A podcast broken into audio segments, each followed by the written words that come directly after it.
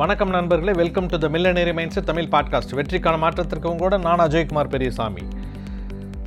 ஒரு பறக்கிறதுக்கு துணிவில்லாத இல்லை பறக்கிறதுக்கு முடிவு செய்யாத தான் கழுகுன்னு தெரியாமலே வாழ்ந்து செத்து போன ஒரு கழுகோட கதையை தான் நீங்கள் நம்ம பார்க்க போகிறோம் ஒரு ஊரில் ஒரு விவசாயி ஒருத்தன் இருக்கான் நண்பர்களே. அந்த விவசாயி என்ன பண்ணுறான்னா ஒரு அழகான கோழி பண்ணை ஒன்று வச்சுருக்கிறான்.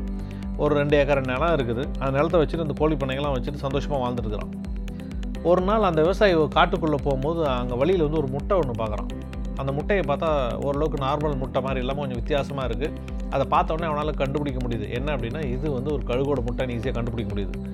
அவன் திரும்பி வரும்போது என்ன பண்ணுறான் அப்படின்னா அந்த கழுகோட முட்டையை தன்னோட வீட்டுக்கு எடுத்துகிட்டு வரான். வீட்டுக்கு எடுத்துகிட்டு வந்து கோழிங்கெல்லாம் அங்கே அடக்காத்துட்டு பார்த்தீங்களா அந்த முட்டைங்களோட சேர்த்து இந்த கழுகு முட்டையும் கொண்டு போய் வச்சிடறான். கொஞ்ச நாள் கழித்து அந்த கோழி குஞ்சுங்கள்லாம் வெளியில் வர மாதிரி இந்த கழுகோட குஞ்சு முட்டையிலேருந்து வெளியில் வருது. வெளியில் வந்தோடனே நீங்கள் எதிர்பார்க்குற எதையுமே அந்த கழுகு பண்ணுறதில்ல என்ன பண்ணுது அப்படின்னா அந்த கோழி குஞ்சுங்கள்லாம் என்னென்ன பண்ணுதோ அதே தான் அந்த கழுகு பண்ணுது.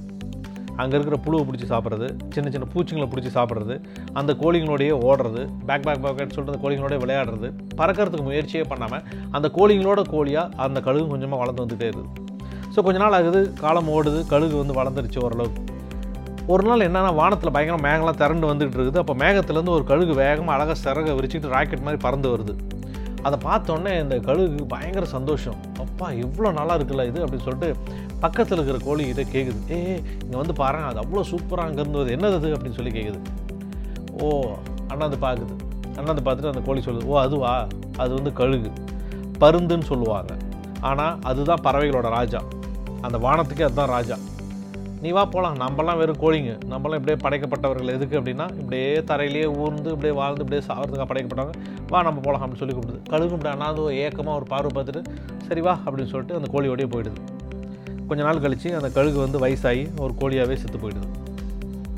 நண்பர்களே இது நீங்கள் பறக்கிறதுக்கான நேரம்.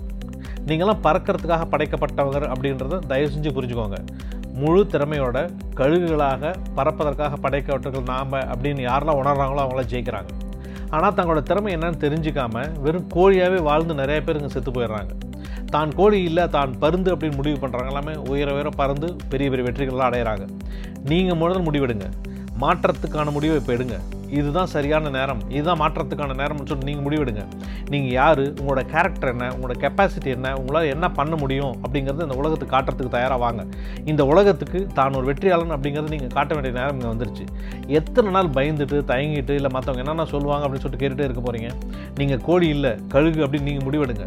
நீங்கள் முடிவெடுத்து நான் உயர் உயர பறக்கிறதுக்காக படைக்கப்பட்டவன் பெரிய பெரிய வெற்றிகளுக்காக வெற்றிகளுக்காக நான் படைக்கப்பட்டவன் அப்படிங்கிறத உணர்ந்துட்டு முதல்ல நீங்கள் வெளியில் வாங்க.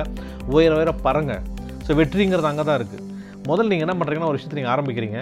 ஒரு வாரம் ஆகுது ஒரு மாதம் ஆகுது உடனே விட்டுறீங்க. ஜிம்முக்கு போகிறாங்க எக்ஸசைஸ் பண்ணுறதுக்கு போகிறாங்க நானும் பார்க்குறேன் ஒரு வாரம் பத்து நாள் அப்புறம் விட்டுறது. ஒரு விஷயத்தில் ரொம்ப ஹார்ட் ஒர்க் பண்ணணுமா? நிறைய நோட்ஸ் எடுக்கலாம் நிறைய ப்ரிப்பேர் பண்ணலாம்னு ஆரம்பிக்கிறாங்க. தொடர்ந்து போகிறதே இல்லை விட்டுறாங்க.